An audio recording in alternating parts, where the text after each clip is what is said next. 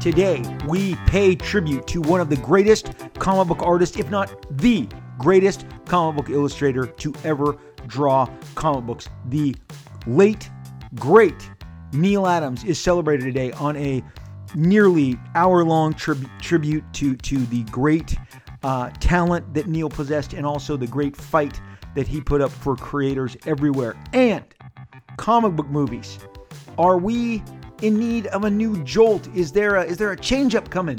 Are we at a fork in the road in terms of kind of the lull of what's going on with comic book movies today? We talk about all of this and so much more on today's Robservations. And welcome to another edition of Robservations with me, your host, Rob Liefeld. Robservations is where we come and crash all of the pop culture, comic books, movies, films, toys, video games together, and we discuss the effects of the past, present, and future. I started this podcast to kind of carry all of my experiences since I was a kid with comic books and how the comic book industry evolved over my lifetime, over my experiences from 1974 and 1975, all the way through getting hired in 1986, all the way through the image boom, the 90s, and all the way throughout the present. There's the Marvel bankruptcy, there's the Marvel reemergence. There is just so much that I have witnessed, that I have seen as a publisher, as a writer, as an artist, as a creator, as a partner. There's every absolute facet of the comics industry that I have seen and watched grow and evolve. I think at one of the most exciting points in its evolution, and I come and I share here a 36-year, kind of viewpoint on all that I have seen, witnessed, recorded. The great thing about my obsession, and it is my obsession. Early on in the podcast, I would tell people I don't consider myself a collector. I consider myself a consumer because I consume this stuff. I absolutely consume it. It becomes part of my DNA, my blood. It is the kind of the heart that is beating inside of me when I, my wife, God bless her, and my family, they can see I'm poking and prodding. I'm always looking for a reason.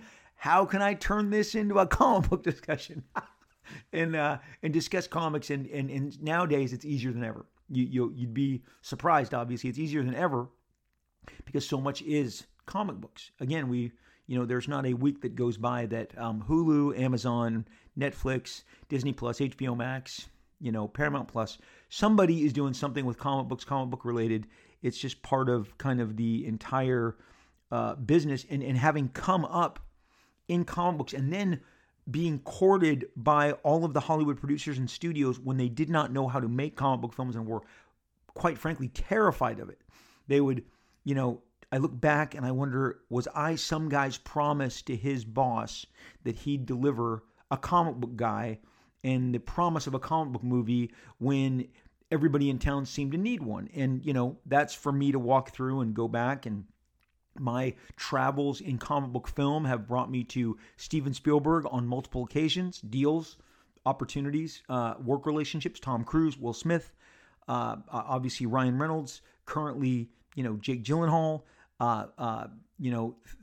through all of it, there is always new experiences, new lessons to learn. Every single studio, every single president is somebody that I eventually sat with, met with, listened to, took notes from on all manner of different projects, whether they moved forward or not. And you wonder, was I somebody's, comic book trophy for the day? And then, back then, I'm speaking in the 90s, and now we are in a boom. And we've been in this boom for the better part of 15 years. Depends on when you start counting. I would technically call it 20 years since X-Men, in the summer of 2000, broke through and made it safe for comic book movies with a very successful movie franchise. with very successful dollars. And again, you cannot change the facts. Those of you who want to listen and argue, you're not going to change the facts. There had been no comic book movies for 3 years. Batman and Robin was seen as such a giant embarrassment for everybody involved. And the idea of comic books had suddenly seemed, they were wrong. Let's just be honest, they were wrong, but it seemed distasteful to the studios to pursue them. And they never wanted to pursue them. They didn't like them. None of the executives understood them. I knew from meeting with so many different Paramount execs, Warner Brothers execs, Universal execs, Fox execs. But then one of them got championed through and on a big budget with a large cast, and that was X-Men. And everything else that had kind of tasted some sort of success in regards to getting greenlit or getting made, it wasn't viewed in the same manner. Boom, X-Men blew it open. Spider-Man from Tom Raimi the next year. After that, the next summer. And then we were just, or two years later, we were off to the races. 2002. Then Spider-Man 2. Then Batman Begins. The Christian Bale, the Christopher Nolan. And then really our heads were spinning. X2 was a giant, giant hit because now they knew what they had. They spent more money on it. But why am I bringing this up? I'm telling you, I am here to propose to you that I believe we are at a fork in the road. We are at a place right now based on my instincts, and that's all I got, and that's what I come on here, and I share with you some of my instincts, and I'll explain some of why. There's no agenda here. I think if there was overwhelming evidence on one side of this, it would be easy to see. I think there's a lack of evidence to support that we are not in a lull. I believe we are in a comic book superhero lull at the moment. I believe there is a great... just kind of they call fatigue. They used to say 10 years ago in the early, right around the time that Avengers blew up in 2012, and then you went from maybe 2 to 3 comic book movies a year to 5 and 6. Certainly Marvel themselves started doing 2 to 3 movies a year. The MCU, boom, that slate filled up fast, and then DC countered, and then whatever else we got. And people said, is there fatigue? Is there fatigue? And look, there wasn't fatigue. And the journey that Marvel built for everybody, which was built on a very simple notion, stop Thanos from collecting the Infinity Stones. We were really engaged in that from 2012 through the culmination in 2019 of Endgame. That is a 7-year journey, longer than it took, for the hobbits to obtain and destroy, the Ring of Power, the one ring that would, unite them all, destroy them all, whatever. I mean, Marvel went on a heck of a journey with that entire Infinity Stones, Thanos' journey bouncing through Guardians of the Galaxy, all the different echoes through the Avengers films, the Tesseracts. I mean, it was a really well-planned mission. And we all went on that ride, and we loved that ride. Then it ended with this enormous success, and they got the rankings, they got the number. I was at D23, I was at San Diego. They were held within a few weeks of each other in 2019 when first Feige came out on Saturday afternoon to announce that afternoon they were passing Avatar to become the biggest movie of all space and time. It mattered to them. They wanted you to know it. They wanted you to know how excited they were. A few weeks later at D23, the all-Disney event held in Anaheim at the Anaheim Convention Center, Bob Iger came out and did the same thing. We just want to announce that we are the #1 movie of all time. We surpassed Avatar, blah, blah, blah, blah, blah. I mean, even though they own Avatar, they wanted you to know that all of their accomplishments amounted to this giant achievement. Then the pandemic struck, which rocked all of us. But think of all the movies we've gotten that were in the pipeline that came through, either right before the pandemic or through the pandemic. We had Birds of Prey. We had Shang-Chi. We've had Eternals. We have had Black Widow. We have had James Gunn's The Suicide Squad. We've had The Peacemaker. We've had the entire Disney Plus array of shows, from Hawkeye to Moon Knight to Loki to WandaVision. And I mean, again, I'm worn out just listing those. There have been a generous amount, but I'd have to say, like, aside from Spider-Man No Way Home, which was this kind of generational culmination of almost 20 years of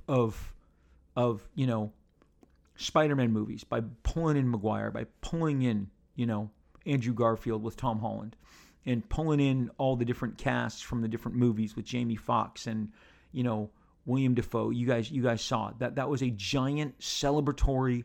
It upped the bar. It absolutely raised the bar. And I got to tell you, I feel like it may be at a point right now where there needs to be a little bit of a retreat before there's a significant advance again. Now, John Watts, who directed all three of the MCU produced but Sony distributed, co-produced Tom Holland Spider-Man films, John Watts announced late last week that he was leaving the Fantastic Four movie reboot, the franchise, and he was no longer on board. Now, John's infinitely talented. All three of his Spider-Man films are fantastic. They are excellent.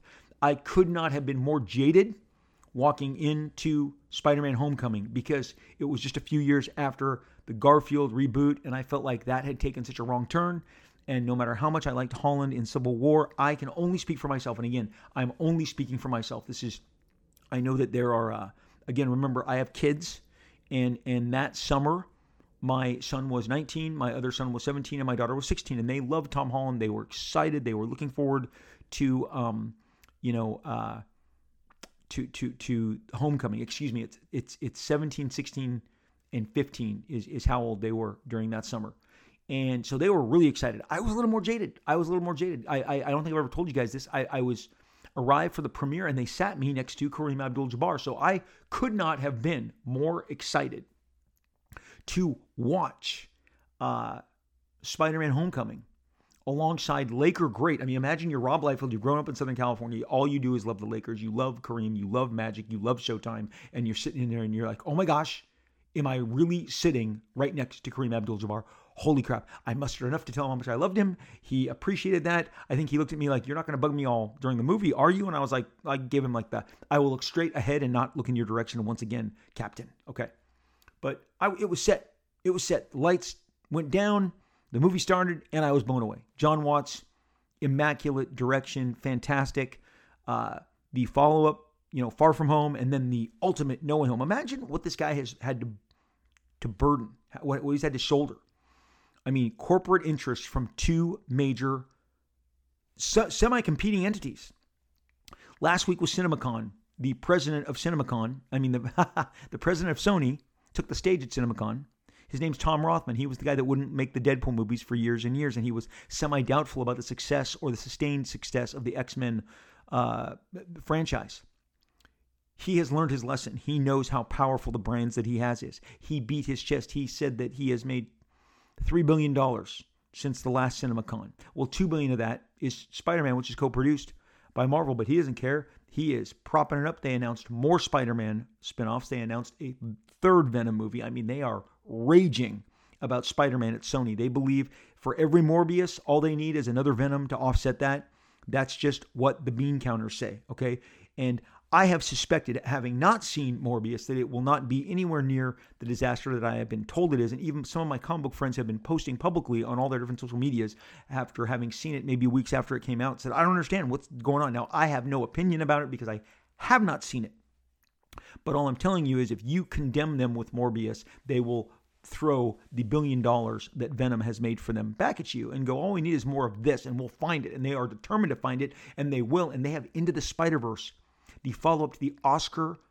They won the Academy Award for this, Into the Spider-Verse, in the motion picture category. It's an animated motion picture, but there's only two, there's short films, and there's foreign films, and in the domestic American quote-unquote film, there's best film, best animated film.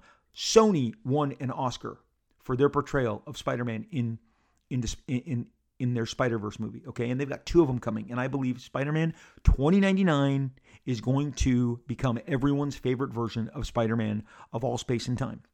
It's been bumped a little, and Tom Rothman addressed that, and he said, don't you get complacent thinking that we're not going to roar back from these delays in these movies being released. He's like, we have these giant brands, and they are really excited about all of the Spider-Man, movies that they are, quite frankly, able to put out. Madam Web, Craven. Do I have great questions about these? Of course I do. Come on, I have to, tell you straight up. Of course I do. Of course I have reservations. I mean, You know, I'm not even the biggest fan of Venom, but I knew that Venom was not made for me and did not play to me. And the smartest thing they did was to keep it square in the sights of kids, because kids love Venom. Kids maybe like Venom more than Spider-Man, and the way they like Joker more than they like Batman, okay? So by keeping them both PG-13, allowing the kids in, making them very monster-friendly, it plays to a 10-year-old, 11-year-old, 12-year-old sensibility. And they're not looking to explain to their other friends the genius of how the movies were shot, the setups, the script. They're just going to have a good time. Remember when you were 10, 11, and 12 and you just went to the movies for a good time? That's what they're going to. And again, the George Lucas model. He, in my opinion, dumbed down the third installment of Star Wars. And by that time, I was 16. Saw the first one when I was 9. Was turning 16, was not as thrilled with Return of the Jedi. Why? Because I had grown up. And then I craved a more adult approach to science fiction that I was being exposed to via Blade Runner, via Alien by Ridley Scott. So 2 Ridley Scott movies, right? And then all of what would come. RoboCop, Predator, Aliens by Cameron. I mean, The Abyss, the Terminator sequels, the Terminator franchise period. I mean, so the hardcore... Time Bandits by Terry Gilliam came out there in the early 80s. And again, any exposure to more of adult, grown-up sci-fi was something that someone my age was going to, judge the latest Star Wars installment next to. And George Lucas didn't worry about pleasing the Rob Liefeld of the world. He worried about pleasing the 10 and 11-year-old, the next Rob Liefeld who was seeing Star Wars for the first time. I was... really down on Return of the Jedi in Extreme Studios, I can tell you this, in the early 90s. And I was addressing the bullpen. And they roared back on me. The Dan Fragas, the Murat Michaels. And you know what? They were absolutely correct. They were 100%. It was like one of those, whoa, light bulb moments. Because you got to be fluid. You got to be growing. You got to be learning all the time. And they said, Rob, that was the first Star Wars movie any of us saw in the theaters. Why do you think we loved it so much? We had seen Empire Strikes Back. We had seen Star Wars on TV. This was, not the age that re-releases was a big deal. But many of those guys, going to see Return of the Jedi in the movie theater was their first exposure to a Star Wars movie and one of their first movies, period. And George Lucas was more concerned about them than they were about the jaded teenagers who were coming back to finish off the installment. It's almost like he knew we were a foregone conclusion. What he needed was to continue to grow his base. Similarly, The Phantom Menace and Clone Wars and all of the early prequel material. My sons were 5; they were 3.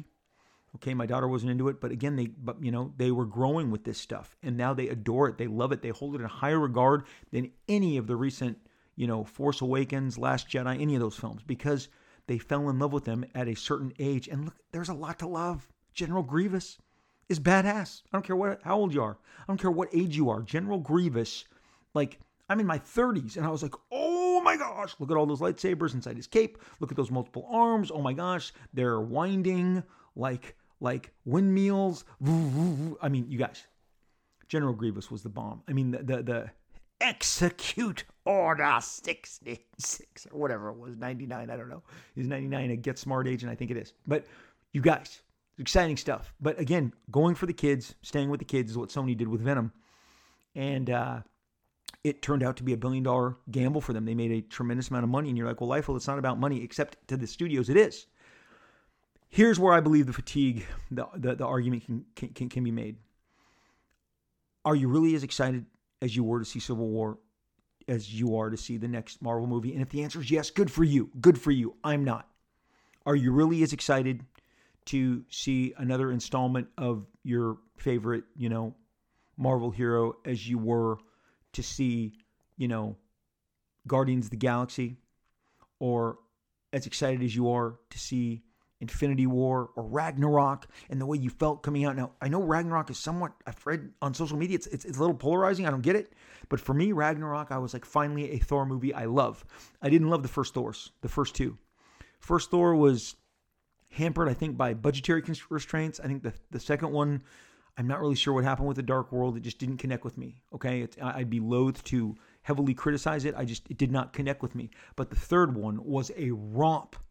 I felt it just had a A great marriage of humor, imagination, of daring. It felt unsafe. It felt like a dangerous movie. You didn't know which decisions were going to be made.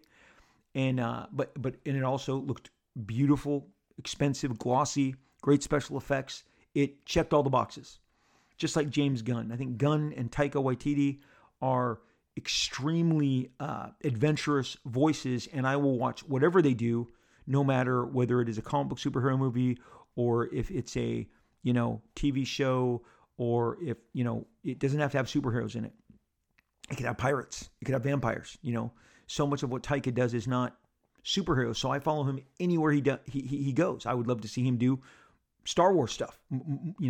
More than episodes. I'd love to see a full film, a full vision of Taika Waititi, an entire season, because he's that interesting to me. But when I'm going to get back to the John Watts of it all, with what he was burdened with, satisfying two competing corporations, Sony and Marvel, and all check all the boxes. We need this, this, this, this. We need this, this, this, this. John Watts, I've spoken to him. I've shared ideas and concepts, and he's really smart. He's really gentle. He's really like a laid back guy who clearly knows how to put together very entertaining, all audience pleasing experiences. It's hard. It's hard to do that. And he did it 3 times, not once, not twice, 3 straight times, each success feeding on the previous.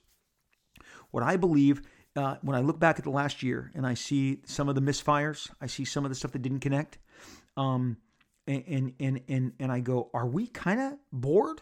Are we looking for our next peak? Do we need a new mission? Do we need a new Infinity Stones? There's tons of missions. There's tons of great bad guys that you can build this around, whether it's Doctor Doom, whether it's Kang the Conqueror, really positioning them for maximum success and exploitation. But that's not my job to build that. I'm just telling you right now, John Watts walks away from Fantastic Four the same week that Justin Lin, the director of so many of the successful, huge, awesome Fast and the Furious movies. And if you're not fans, I understand that. Again, the audience numbers for those would suggest that they are giant favorites with many of you, your families, your friends, whether you're specifically listening to this are a fan yourself. Now, he may have had creative difficulties, clashed with either the studio, the stars, whatever. We don't know. We weren't there. He walks away from a giant billion-dollar franchise. Those Fast movies, even in the pandemic, were crushing it, making huge numbers, making huge strides with audiences. And that's what the movie studios want. They want to connect with the biggest audience possible. One of my favorite books, I've mentioned it on the show a couple times. It came out in 1997. I was on a flight from LA to New York. I read the whole book. It is my absolute youth. It is everything I love. It is called Easy Riders, Raging Bulls, How the Sex, Drug, and Rock and Roll Generation Saved Hollywood by Peter Biskind. It is a genius book. I have read it 3 times since 1997. And it tells of a period of the late 60s, early 70s. And I've mentioned this again, so I'll try and, not dwell on some points I've already shared before, but I really need to hit home for the new listeners. Martin Scorsese, Francis Ford Coppola, George Lucas. You've got William Friedkin. I'll assign all these names if you don't know them. You've got, Robert Altman. Yes, Steven Spielberg comes in at the end. Dennis Hopper, Warren Beatty, who you may or may not have known was directing, films at the same time that he was starring in them. This is the age of the new auteur, and it scared Hollywood, but Hollywood needed them. Why does it say how they saved Hollywood? Why does it say how they sex, drugs, and rock and roll generation saved Hollywood? Here's the deal, and I am proposing to you that we are now entering this exact same kind of era.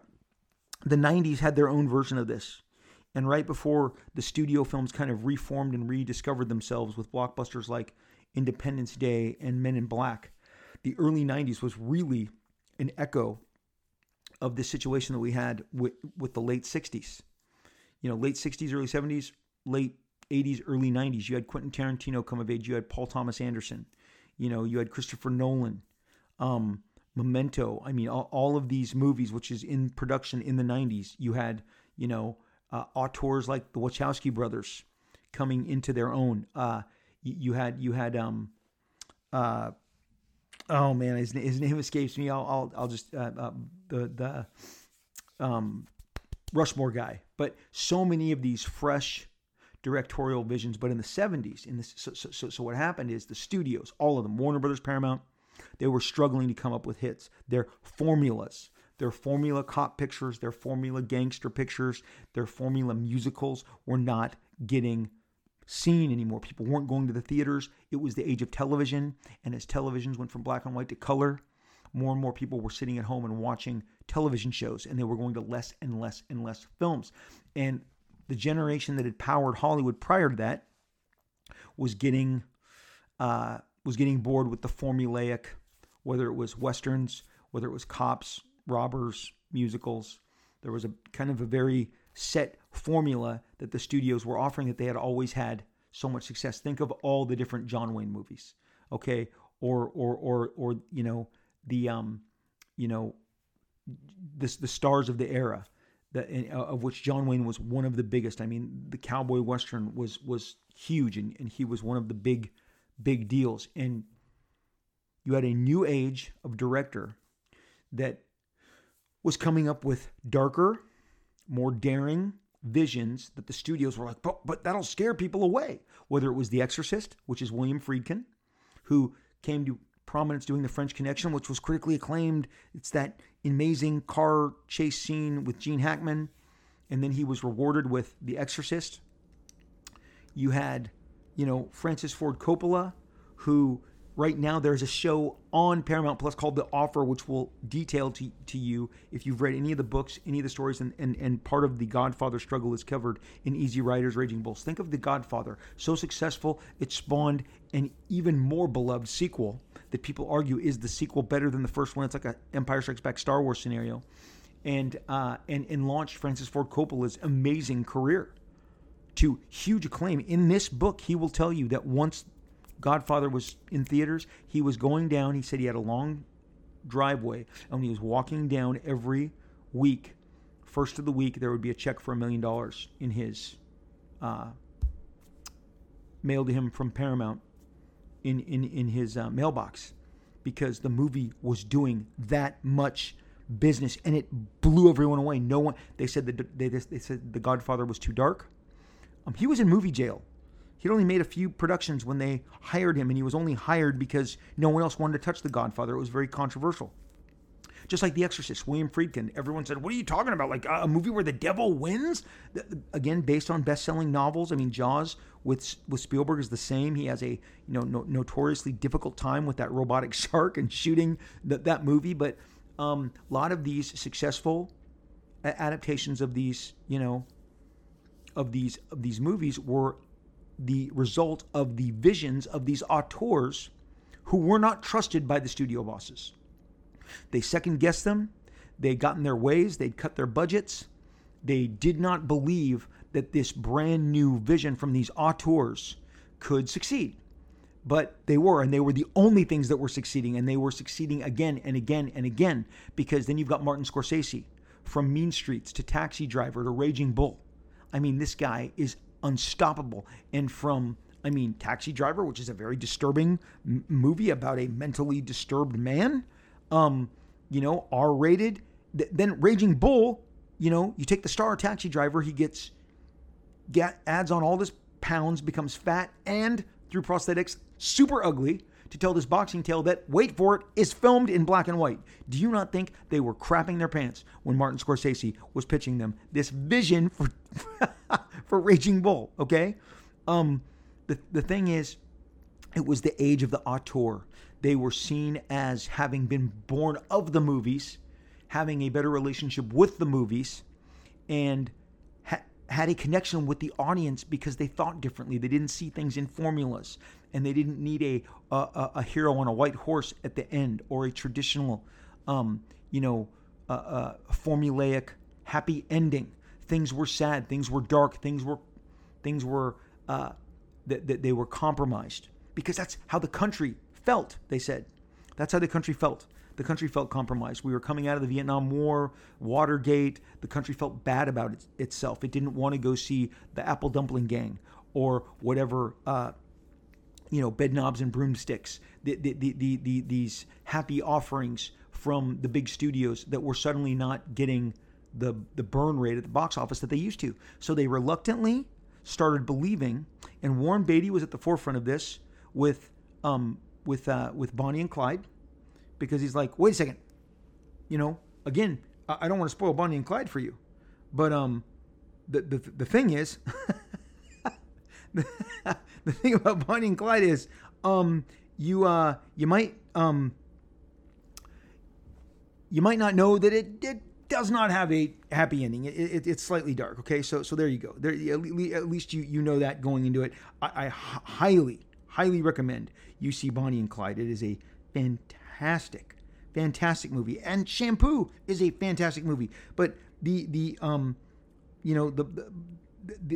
films were not what I mean. If you see Bonnie and Clyde, I mean, Clyde has a problem keeping an erection. He has, erectile dysfunction for the first time that a leading man is showing this, and it's causing a kind of some rage within him. So there, I've already just divulged more than I wanted to tell you about Bonnie and Clyde. But the bottom line, Warren was a producer on that. He didn't direct it. That is a man named Arthur Penn. But based on that huge success, Warren Beatty was able to convince the powers that be that he should be that he should be given the opportunity to direct films. Now, he had become a highly sought after leading man, and he parlayed that into, I'm going to direct. And the bottom line is, he Shampoo was a more personal. More of a personal film, as was kind of all the stuff. You know what? If you've ever seen Bullworth, Warren Beatty directed that. It was released in 1998. It's a political satire. It's got Halle Berry. It's fantastic.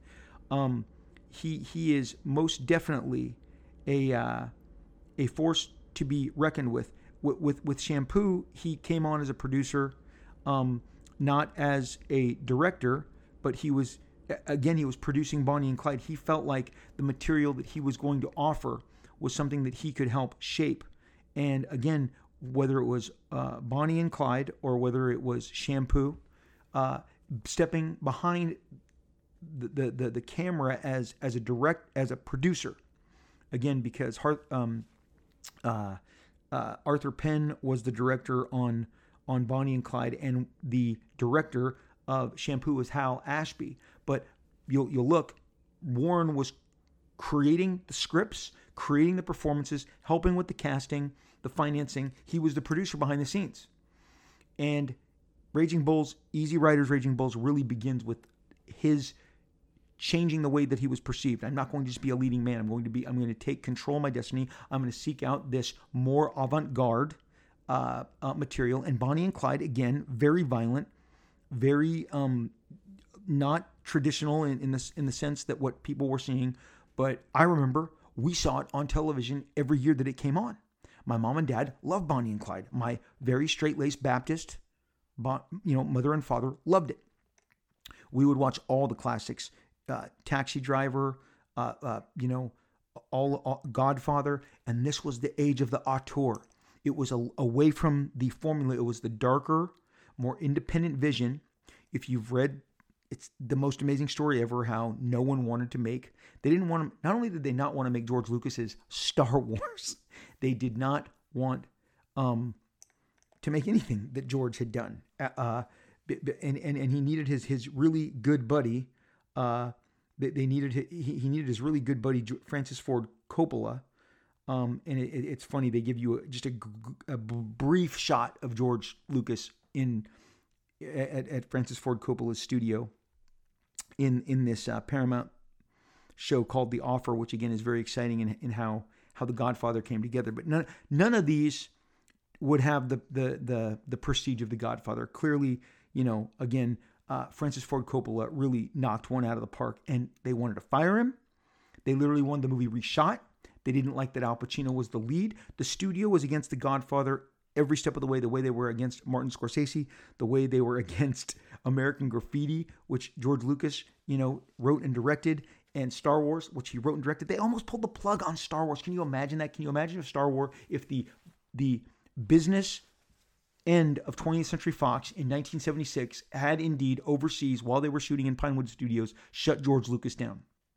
Think about how that would have changed everything. But all you need is one champion, and each one of these guys had one champion, one producer, one exec that saw their vision. Now, what does this have to do with superhero movies? I believe that there is a movement right now away from these giant corporate monstrosities because they've almost become untenable.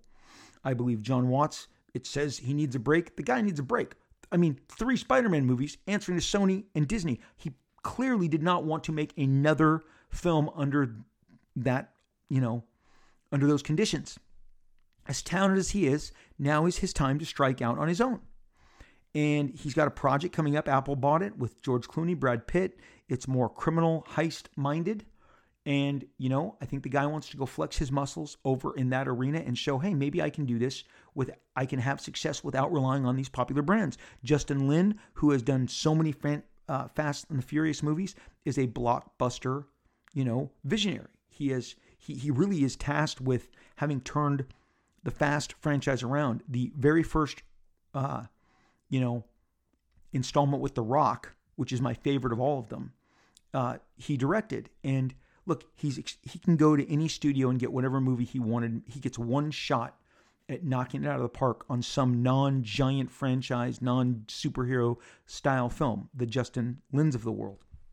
I believe you're going to see more of this, not less of this. I believe you're going to see more directors, because now you can do so much in the streaming space. You can do, 10 episodes of something. I mean, I had no idea that one of my favorite directors, because you guys, let's face it, there's just a ton of stuff right now. I'm going to tell you right now, as you're listening to me, I'm going to tell you, I am currently watching Under the Banner of Heaven on Hulu. I am watching Made for Love, which I really like, on HBO Max. I'm watching The Flight Attendant Season 2 on HBO Max. I'm watching Outer Range on Amazon Prime, featuring Imogen Poots and obviously Mr. Josh Brolin.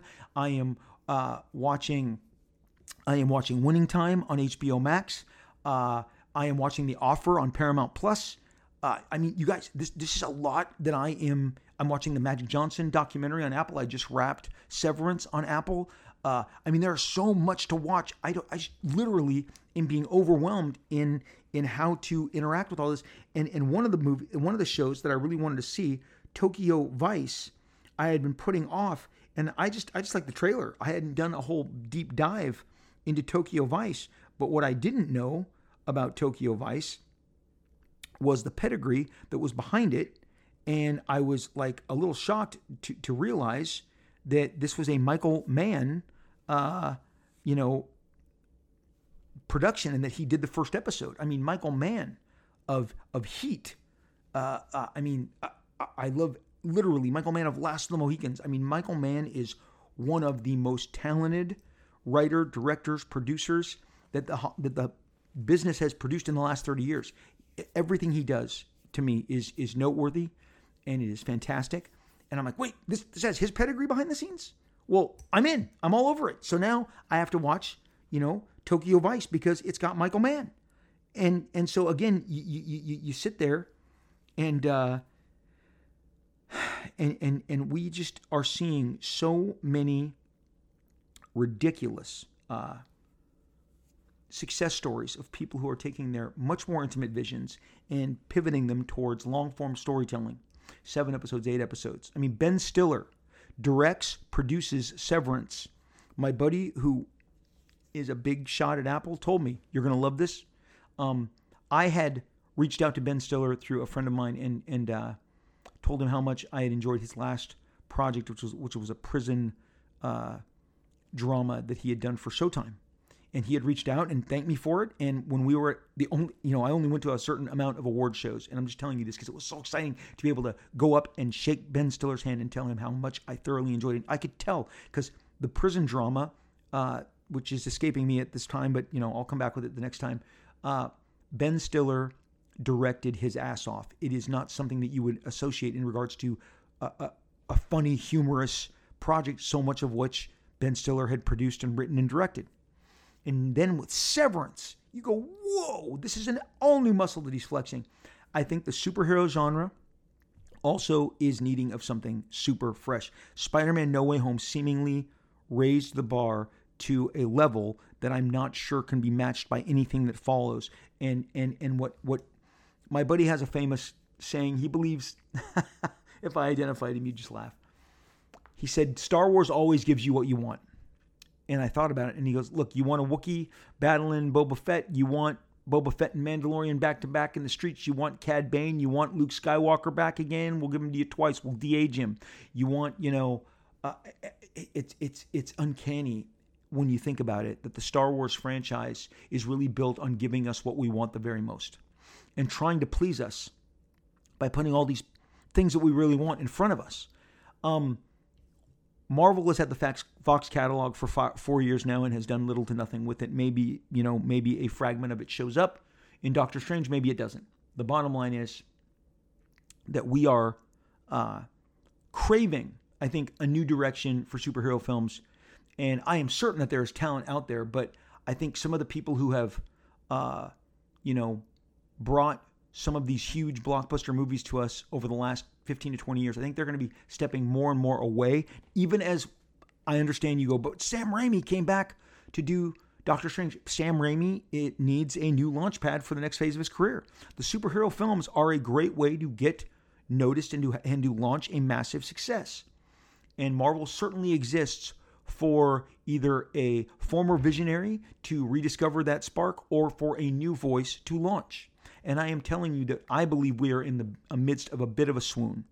I think that the rules are being rearranged, the bars are being reset, and we need to find a new level of excitement, because I can tell you it's not just my kids, it's their friends. And when I say friends, it's their 10, 12, 13 friends, between both boys, different ages. And what's happened is the Marvel and the DC movies have hit the exact same apex that Star Wars hit with me.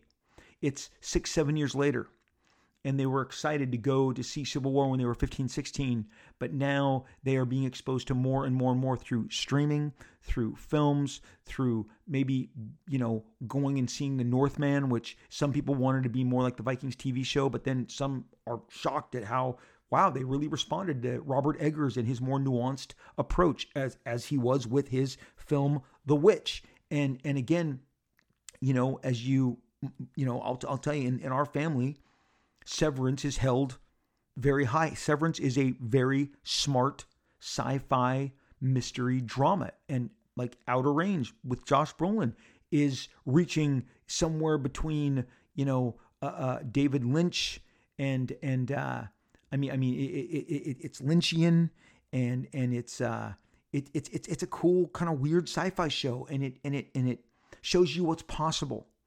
And I think the John Wick films, with just their relentless focus on action choreography, has also changed expectations.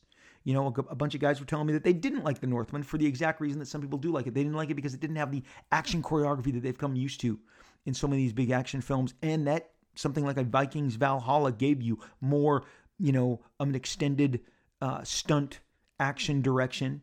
So, but I am here to propose to you that I believe we are at a fork in the road with superhero films. I think we are at a place where the Scorseses and the Coppolas and the new Lucases and the new Spielbergs and the William Friedkin, because again, if you haven't seen Exorcist, that movie is dark. These huge, tremendous auteurs, I believe some of them who have been in the corporate movie-making business are discovering that they want to go scratch a different itch that is more of an auteur itch. And we're going to see great fruit from them. And it opens the door for fresh voices to come into the superhero game and to kind of juice it up again. Because let's be honest, we could use it. We could use a jolt. We could use something new and fresh and dynamic. I definitely, trust me, and if you go, well, Liefeld, are you having these discussions about the stuff that's going on with your own catalog? As if to ignore the fact that, yes, I'm out trying to get more and more of my product, my comic books, my characters made and adapted. Yes, I am having these exact same talks because I think the window is wide open. I'll close with Everything Everywhere All the Time, bonkers, batshit crazy movie. It really shows the possibilities of like some really out of the box thinking. And if some of that were to apply to today's comic book superhero films, I think it's necessary that some of that's got to be applied because it's It's kind of the only way out. It's the next step. It's the next inevitable move for this genre in order to expand and grow in the same way it was when James Gunn did Guardians, when Tim Miller did Deadpool, when Taika did Thor. So that's my Rob's Rants. That's where I think we're going. I think we are entering an auteur phase where some of the more talented voices that we've seen behind these are going to go off on their own path and maybe make their own brand new franchises. I mean, look at Quentin Tarantino. He's writing and directing all of his own visions all the time. And Paul Thomas Anderson, again, they may adapt a novel along the way, but it is they are true to their own independent spirit. And we're going to see more of that, and it'll be fun to see how it all works out in the end.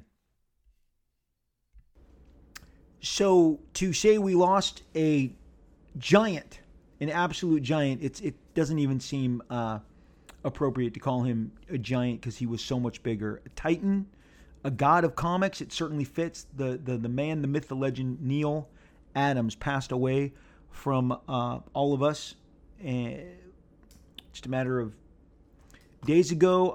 I got to be honest, wept like a baby, cried and cried and cried. I truly loved Neal and am just so sad that he is gone. He had some complications with sepsis. The greatest thing was when he was out from his original very long, I think 8-week stay in the hospital in spring of 2021, he did a live show, a YouTube, maybe you can find it, I haven't checked. He and his wife, Marilyn, broadcast. Neal wanted to tell all of us, to our face, via this live podcast, this live cast. He wanted to tell all of us, how he had been diagnosed, what happened when the ambulance first showed up, how they took him away, the fact that he thought he was dying in the emergency room, the transfer to the different facilities, the physical therapy, getting back on his feet. It was a blast. Everybody who watched it, I think it literally took about 60 plus minutes to tell us all of it. And I was just so riveted and thrilled that he was alive, that he had made it, that he had gotten to the other side. And true to form, once back home, and his family obviously rallied around him, as they have, if you've seen the Adams family out at any of the shows, especially his wonderful wife, Marilyn, and their sons, and Neal's, daughters. If you have interacted with all of them, the love, the bond, how deep it is. Seeing Marilyn and Neal kind of go at it, bicker, it showed me where my wife and I will be in 20, 30 years. Because again, you're a married couple, you're together a long time. You not only get to know each other, you get to know each other's nerves and the buttons to push. So it was fun. And all of that was present in this live feed, where he'd be like, no, Marilyn. And Marilyn would be like, no, that's not how it happened, Neal. And he's like, no, it is how it happened. It was really fun because Neal was alive. He had made it through. He had come on the other side of this infection that he had gotten. And we were all coming... Spring 2021 was when we were coming out of the whatever phase of the pandemic of COVID that we were coming out of. It seemed a little safer, of course. And then to find out that this entirely other predicament, this health issue, had almost felled, a god of comic books, the titan of comic books. And, but to know that he was back was amazing. And literally it was almost a year to the day that Neal left us. And I mean, I was really upset, more upset than I have been in so long, because Neal was a big, giant teddy bear. He was gregarious. He was bold. The reason we were all drawn to him, before I get to him personally, but him personally is why you would absolutely love him. But he was simply the greatest illustrator to ever touch comic books, ever, period. Don't argue with me. You'll be wrong. I will pull out a face, a figure, a drawing, a storytelling shot that will trump whatever you're trying to put up to prove that you have another choice that's better. It just won't be. Neal got work through Archie when he was 18. And by 1970, 10 years later, he was only 28 when the in 1970, so in 1980 he's 38. I mean, it's easy to just clock his progress and see what a incredibly groundbreaking illustrator he was. Why was Neal so beloved? Starting with his newspaper work, there's a show, you're going to go, what's Ben Casey? I am completely acknowledging that Ben Casey is super old, like super old television, super old-timey television, like 50s, 60s television. Well, there was a daily newspaper strip. Ben Casey was like its generation's ER, its generation's Grey's Anatomy, okay? Big-time doctor show. They did a newspaper strip that Neal illustrated, and if you Google Ben Casey newspaper strips, they'll come up for you immediately, and you will see the amazing, brilliant likenesses, details, just the faces, the figures, the environments. Neal brought people call it realistic. I guess realistic is okay. It's certainly not photorealistic. He brought a different approach. Guys like John Buscema and Frank Frazetta had been knocking at that door for a long time. They were the let's say a Jack Kirby and a Steve Ditko, or even one of my favorites, John Byrne. They are more cartoony. They are in a more cartoony. Todd McFarlane is a cartoonier artist. Neal is more on the realistic bend of cartoony, so you would give it to him realistic, although none of it looks like photos. Again, a guy who literally is photorealistic is a gentleman named Al Williamson. If you've ever seen the illustrated adaptations of Empire Strikes Back or Return of the Jedi, those are the two immediate items that you've most likely seen by an artist who truly drew photorealistic. I mean, Han looks like Harrison Ford, Luke looks like Mark Hamill. He had likenesses down. It was his thing. He did Flash Gordon. Those are not the only things he did, but they are the most probably accomplished, famous things that Al Williamson ever did. That is, to me, the ultimate, like, photorealistic artist. The Neal just had more of a realistic bend in the way that he illustrated people. Again, quite a step up from cartoony, but not to that, hey, everything's photoreft. Now, Neal would draw from the mirror. Neal would draw, take off his shirt. He was in good shape, especially 60s era. Neal Adams used himself as the model for Superman. He used himself as the model for Hal Jordan. Most of his male characters. Again, the further back you get, I mean, Neal was a really handsome guy. He has handsome features, small nose, small mouth, pretty eyes, good jawline structure, great hair. I mean, he looked like a superhero. And again, when I was first breaking in, I was, shown like from other guys who had moved out here to Southern California, who had worked out in Continuity Studios. They'd show me like the pictures of Neal flexing in the mirror to come up with one of his signature trademark Green Lantern or Superman poses. So the guy was definitely using life drawing as a reference material in the same way that you would go to a life drawing class and draw from a model. But he wasn't like, everything wasn't photoed. Nowadays, there's a lot of guys who they take photos and then they trace the photos, and that's the comic book panel. That's not what Neal did. So he had a realistic bend. The really interesting thing that he did was his rendering techniques, the way that he would render shadows, the way that he applied cross-hatching, the thick swirl of his rendering of hair. I actually watched him in 2015 at his booth. He was doing a brand new Superman. I think it was Rise of the Superman series for DC Comics, and he was sitting there with a brush, inking Lois Lane and Superman's hair. If you guys got a chance to see Neal often at those shows, if he was in between commissions, he would just pull out a assignment that he was working on for one of the major publishers, and he would continue just drawing it right in front of you. And it was during this time that I would just be like, wow, I can't believe I'm watching Neal Adams, embellish and use his brush and the way that he would render hair. I mean, he just had that extra detail. There'd be ultimate light sources bouncing off the shine on the hair. Again, I don't believe there was ever a Superman that was more handsome, more brilliant than the one that Neal Adams was illustrating.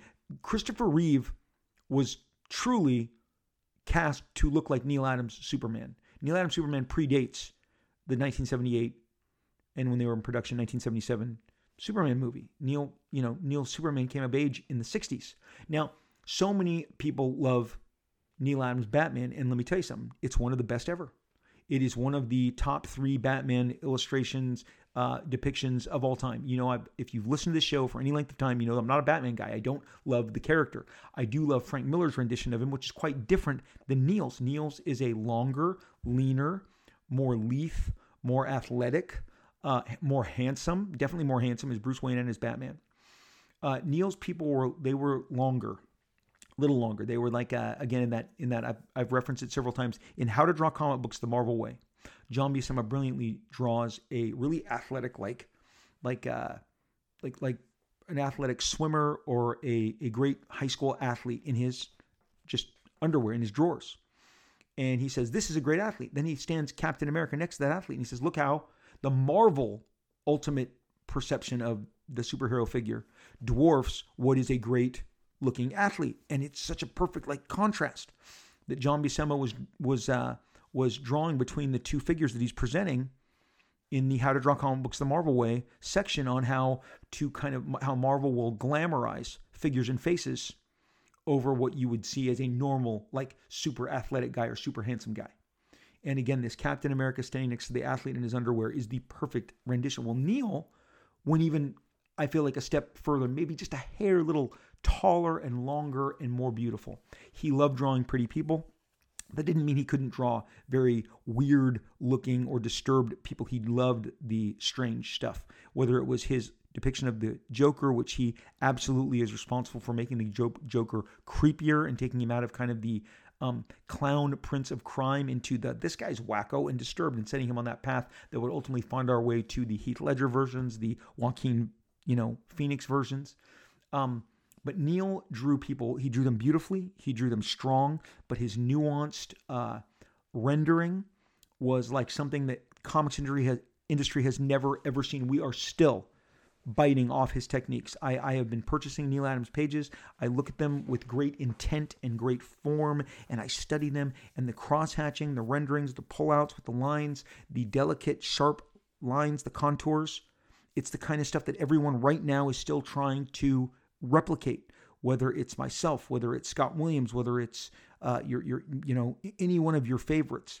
When they sat down, when Joe Rubenstein did his amazing inking across the Marvel Universe handbooks, which we've done a dedicated podcast on the Marvel Universe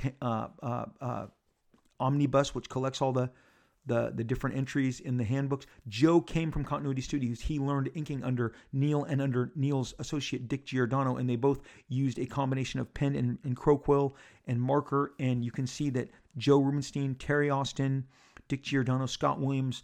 Again, when I try and ink, I am using Neal Adams' fundamental style. It is a less feathery approach. It is a more a tighter line, a thick to thin contour line. Then again, go in with these tiny renderings on this Conan page that I bought that Neal inked, embellished. There are a succession of the sharpest lines coming out of this cheekbone, these pullouts. It's amazing. I have not stopped staring at it for a month. I have magnified. I don't know how the human eye got the lines in that quick succession, that thin and consistent. Neal, every tool in his arsenal he mastered. When I, sitting next to him in 2015, would tell him how much I loved when he embellished others. And he'd be like who? Because he embellished so many. I'll just give you off the top of my head. Dave Cockrum, who was seminal in reigniting the X-Men, and we've done dedicated podcasts on the all-new X-Men, the big book that changed everything. Giant Size X-Men number 1. Dave Cockrum had a Neal Adams. Neal had an influence. He was more of a watered down. I believe at Dave's best, he was giving you a little, slightly less watered down, less realistic approach. Neal, he straddled the Neal Adams approach with kind of Dave's more maybe comic book approach, especially when it came to his inking. Dave was very deliberate in trying to ink the way that Neal inked. But Neal inked him on some Avengers annuals and some Avengers assignments. Neal inked Rich Buckler on many different assignments. Neal inked Gil Kane, one of the masters of the form. He inked John Buscema, who I've mentioned. Gene Colan. There are very few greats in their prime. Jack Kirby. The Jack Kirby covers that he inked for Jimmy Olsen are amazing. You see Jack and you see Neal brilliantly. He does not overpower to the point where he obscures what Jack was doing, but he enhances. And again, what does Neal do? He prettifies people. He prettifies the faces. He makes them slightly prettier, but he did not lose the stocky form and shape and structure that Jack had, and the boldness of the figure and the composition. There's a gentleman named Carmen Infantino. He did acclaimed runs on The Flash, Star Wars, Nova. In Neal inked over Carmen Infantino, and you sit there and you go, I see Carmen and I see Neal. And the reason I love this so much is what Neal did with it. Same with, again, when Neal inked John Buscema on issues of Tarzan or Conan, and Gil Kane on Conan or other mysteries and horror stories. You could see Gil Kane. You can see his structure, the shorter trunks, the longer waists that are signature Gil Kane, the definite structure of the face and the eyes that Gil Kane would put down on all his figures. But then you would see this just beautiful finishing touch. Again, Neal prettifying everything, whether it's the hair, whether it's the jawbone, whether it's the nose, the shadows, the rendering. But Neal's Batman is widely, again, seen. Pencils, inks, his storytelling was, I can't imagine what it would have been like to be alive when those were actually hitting. When I was getting into comics, Neal was leaving them. He had done his Green Lantern. He had done his X-Men. His time on the X-Men, Roy Thomas wrote, extensively that even Neal, the X-Men was, because fundamentally the X-Men characters, and I've done this, the original 5 X-Men are some of the most boringly conceived executed characters of all time. They are charming, but they are not exciting. Not when if you have to choose between an issue of the Avengers and the Fantastic Four and the X-Men, most of the time X-Men was getting left behind. When Neal came on, it was really hard for him to make Angel and Marvel Girl and Cyclops, which I've called temple touchers and arm casters, which was radically changed when Wolverine and some more of the weaponized and super sexy X-Men hit the scene in the late 70s, early 80s. But Neal did a hugely I would love pages from this book. Tom Palmer and Neal Adams combined to illustrate. He would ink Neal's amazing storytelling, taking them into the Savage Land with Khazar and Sauron, the Sentinels, Havok, Polaris. Neal's X-Men is just gorgeous. They redid an album a couple of years back. I have it right here. It is like an oversized hardcover Treasury album, and it is brilliant. It is beautiful. You guys know that I believe the most beautiful drawn comic. There is one single comic book that I believe rises above all others, and it was written and illustrated by Neal Adams, and it is Superman versus Muhammad Ali. And in it, Muhammad Ali was the seminal, the Michael Jordan, the LeBron James of his time, the Tom Brady of his time. Obviously, being a boxer, how do you get these two guys to box? Well, Neal came up with this great alien threat where a guy wants to battle Earth's champion, and Superman thinks it should be him. Muhammad Ali goes, you're not even from Earth. It should be me. I'm from Earth. And this hatches. I don't want to blow it for you because it's a really clever story and twist. But to neutralize them, they introduce I think it's a red sun to take away Superman's powers so that he is completely human as he battles Muhammad Ali. But that is only part of the plan, part of the strategy as they move to take out this very powerful alien armada that is threatening to destroy Earth. And they are kind of not on the up and up in regards to whether they would honor if one of Earth's champions does indeed fell their champion. And I am telling you, there are double pages galore in this of Superman and Muhammad Ali battling different aliens, alien armadas. But the thing that everyone, and myself included, when it came out in its Treasury Edition form, I have so many copies of Muhammad Ali Superman, and they are all signed by Neal. That it is literally, again, the most beautiful. Muhammad Ali, you want to talk photo reference. This is when Neal said, I'll draw Muhammad Ali as if he posed for all of these. So could Neal do like the kind of stuff that I'm saying that Al Williamson was doing? Of course he could. Like in his sleep, but he didn't want to. He created that kind of Neal Adams realistic approach. And there is a double-page spread to launch this Superman Muhammad Ali, and it is just citizens walking up and down Harlem. And way up at the top of the spread, the top of the perspective line is Clark, Lois, and Jimmy walking down. But you see the different citizens. They're at a street market. They're looking through the vegetables, the fruit. Two kind of guys are walking down the street. One guy is checking out another guy's booty as she is walking with her kid in hand. There's all walks of life. There's all manner of rolling perspective. It's on kind of a rolling perspective line, a rolling hill. It is literally possibly the best spread in the entire book. And it's just of citizens interacting. It is. And they're beautiful. They're beautifully drawn. They are so pretty. Everything Neal did is so pretty. That's why we loved him. We love the pretty people on screen. We love the handsome movie stars, the beautiful actresses, Neal Adams, everybody he gave. Polaris, Jean Grey, Sue Storm, Wanda. They were the most beautiful versions of each of them. They were the most pretty faces. I never saw Scarlet Witch look prettier. I never saw Jean Grey look prettier. I never saw Sue Storm look prettier than when Neal Adams, Lois Lane. Lois Lane is an absolute babe under Neal Adams' pencil. His Superman, his Captain America, his Thor are the most handsome versions of those characters ever. Neal's style took the comic book world by storm. Everybody wanted to grab whatever he was doing. That's why he was put on so many covers. Because if he couldn't do interiors, let's get him on Batman covers, Aquaman covers, Green Lantern covers, Superman covers. And they bought them all. Green Lantern and Green Arrow is possibly Neal's greatest contribution in terms of just real meaty.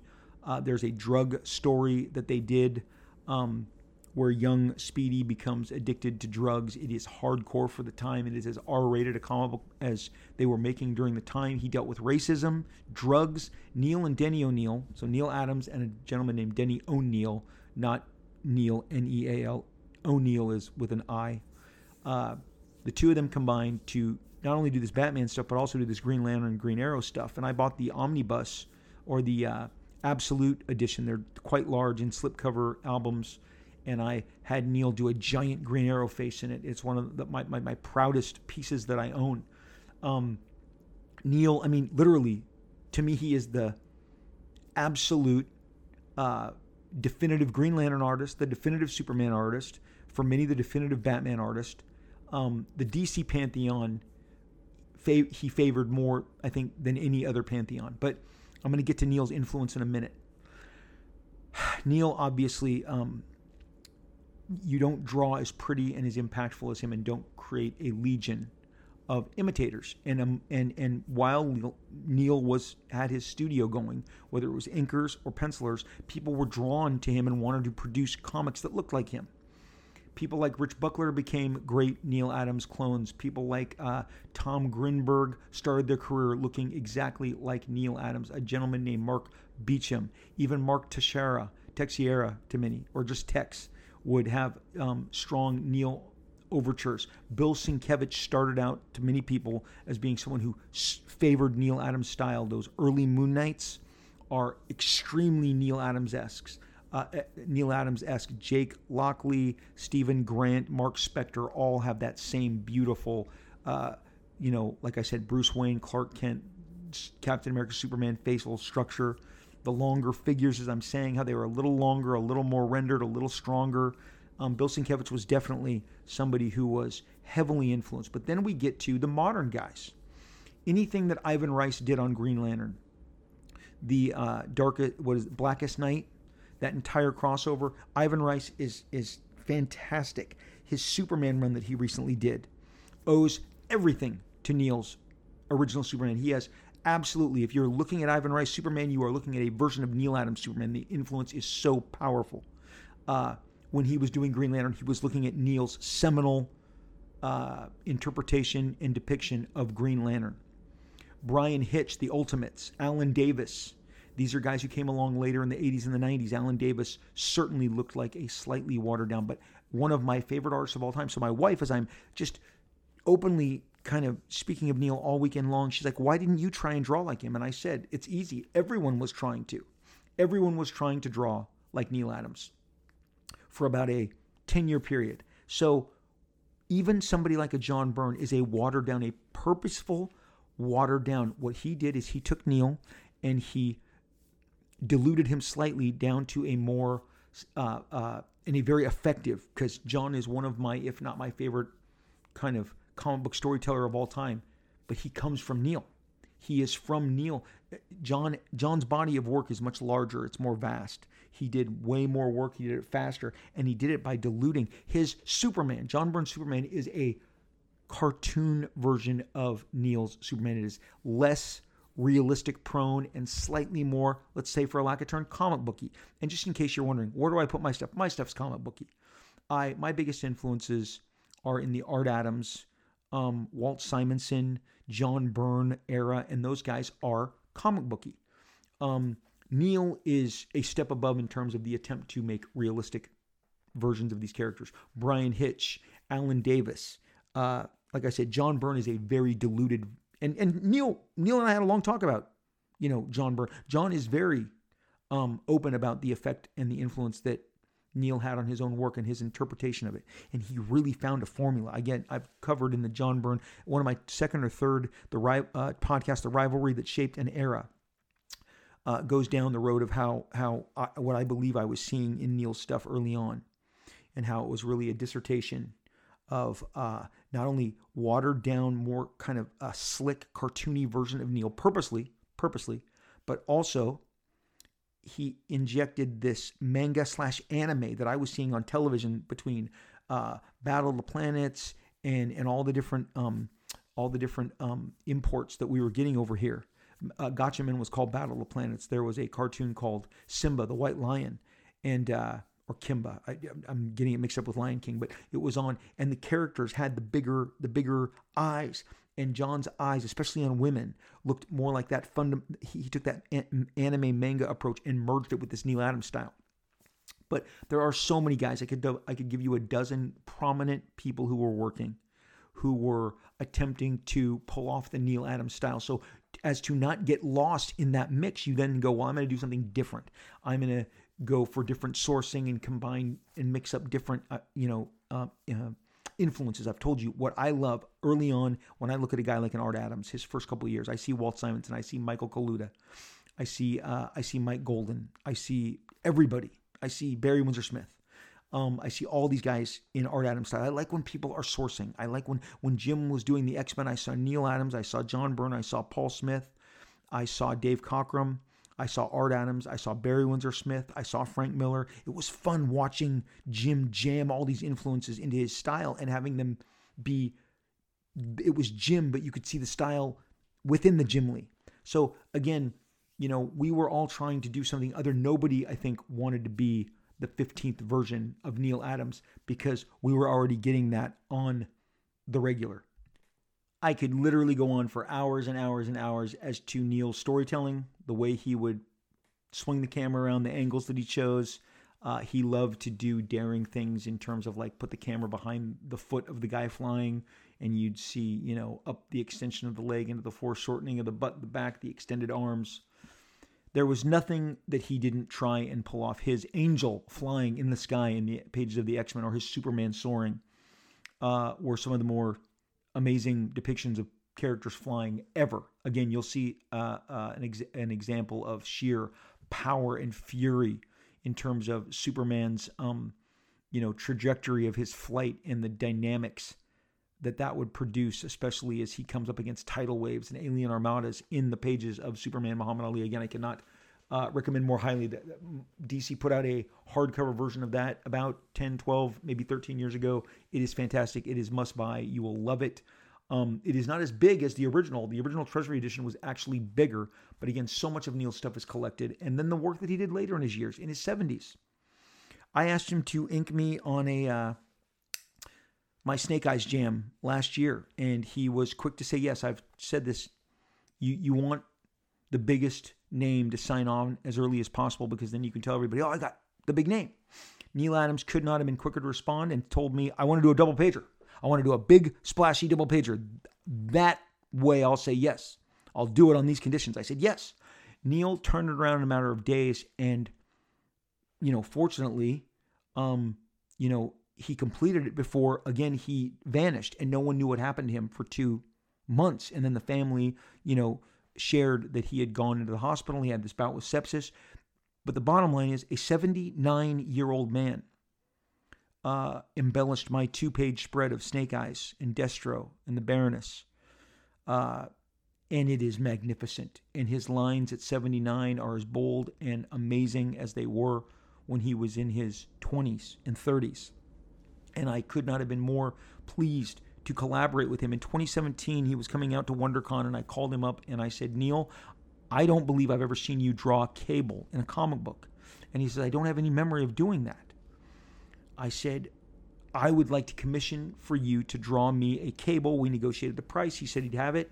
When I arrived, he would have it done so that I could pick it up from him at WonderCon. And sure enough, you guys, I went to see him. He was so happy to show me, but he said, Rob, I didn't ink it. I want you to ink it. And you guys, I have never been able to bring myself to ink this. And only recently did I print out a blue line this last weekend, and I will be attempting to ink this Neal Adams Cable, which is very much an action shot in motion, because Neal loved to have characters in motion at all times. That's where he thrived. That's where his stuff looked the best. I gave him a Snake Eyes page that had tons of motion, because I'm like, oh man, the big dog said yes, I better give him something that is just moving. But this Cable that he did for me, I have never shown the final product, and I'm going to get it soon enough. But I loved it, Neal. I could not buy more from Neal than I did over the last decade, because my love affair with him, because I realized, you know, Neal is, and little did I know, he literally is closer to the end of his career than he is his prime, except he was at his prime all the time, so I guess that's not true. But definitely from closer to the end than the beginning. And then, of course, we had this terrible loss. Now, I do want to share, many people will tell you that he championed creators' rights, and they're not wrong. And I want to share with you something that the Siegel and Schuster estate shared, and it's so beautifully written. It summarizes everything perfectly.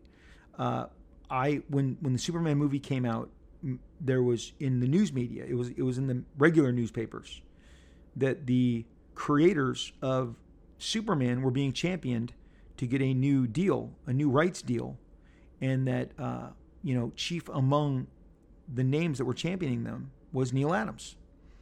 And so I want to read this to you guys. This is from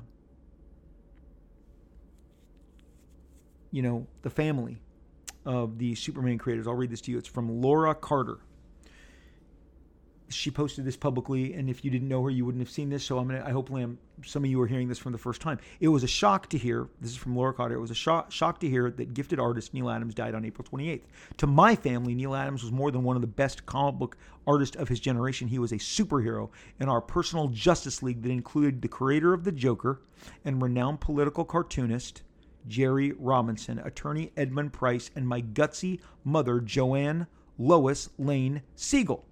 So this is, her mom is, Lois Siegel of the infamous Jerry Siegel and Joe Shuster Superman creators. They teamed up in the 1970s to bring long overdue recognition, a financial stipend, and medical insurance to my aging author father and high school buddy, artist Joe Shuster. Neal, Jerry, and my mom also insisted that DC restore the credit line Superman, created by Jerry Siegel and Joe Shuster, that first appeared when the Man of Steel made his debut in Action Comics number 1, 1938, and was removed by Superman's publishers 10 years later. Getting that credit back decades later was deeply important to my dad.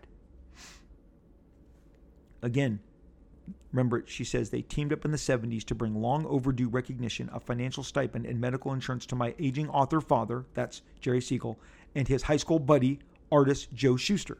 Okay, so continuing about the credit. Neal was an outspoken champion for mistreated and underappreciated creators. When he learned that the only work my dad could get was as a typist for the California Public Utilities Commission, and that Joe's poor eyesight prevented him from getting any steady work, Neal did not hesitate to speak publicly about their plight, even though he risked losing his own job in the comic industry.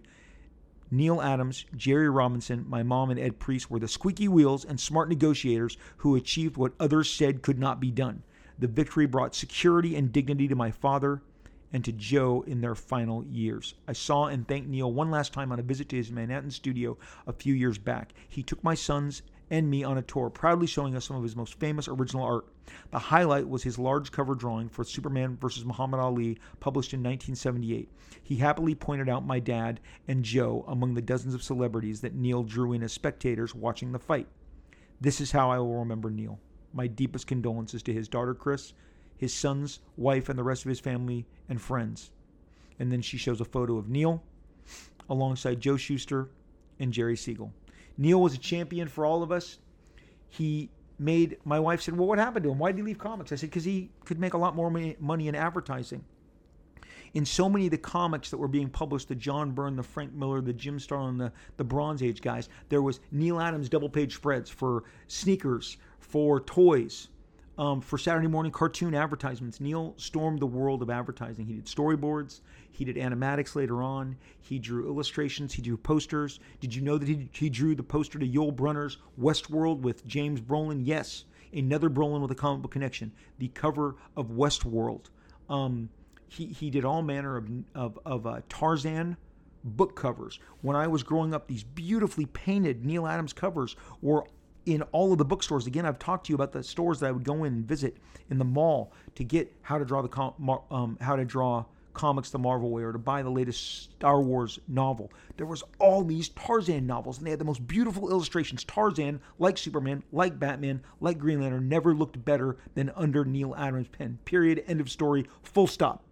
These Tarzan paintings are amazing. Google them, you'll love them. There's 7, 8, 10 of them. Just like his Conan illustrations, just like his covers for the Deadly Hands of Kung Fu, where he would draw Bruce Lee and so many other martial artists.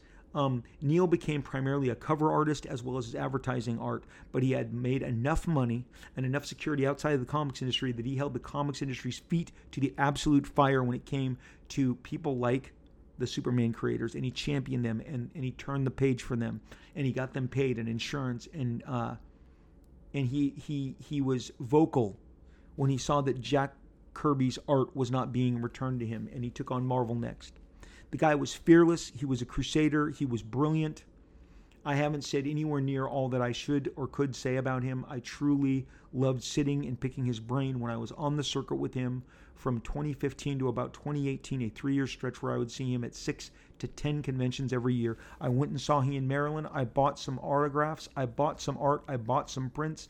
And I sat and I just wanted to pick through his brain about all the different collaborators that he'd had, his approach to drawing all these different characters, some of his favorite works, who did he love to ink. He proudly told me, again, who did you love that I inked, Rob? And he told me this, I inked everyone the best they'd ever been inked. I was everyone's best embellisher, and now you know why I had to have him ink me on the G.I. Joe special where I got everybody, including Kevin Eastman and Jerry Ordway and Carl Kiesel and all sorts of past Extreme Studios alumni to ink me, but the spread, the center of the book is me and Neal Adams for a reason. Neal was generous, he was kind, he was loving, he leaves behind a beautiful family. I was speaking to Joel at WonderCon. I asked him, I had heard his dad was falling ill again. We stepped aside for a minute. I asked Joel how his father was doing. I told him how much I loved hearing his story of how when the medics showed up to take him to the ambulance the first time he was battling sepsis, Neal described with great detail that he grabbed the leg of one of the tables with both his hands and he would not let go. He did not want them to take him out on that stretcher, and he was not leaving that house under any circumstances. And it took 3 guys to pry his arm. That's how strong Neal was as he was having an episode and they were taking him in the ambulance. Joel and I laughed about that. I told him how much I loved his dad. He already knew it. Again, I had to work with the family in order to originally solicit this from Neal in the first place. Just, to get to Neal, you had to go through the family. And of course, Neal was beautiful and wonderful throughout. And again, this is all before he fell ill. But Joel, Josh, everybody in the family, just lovely people. Marilyn, she's beautiful. One time she came.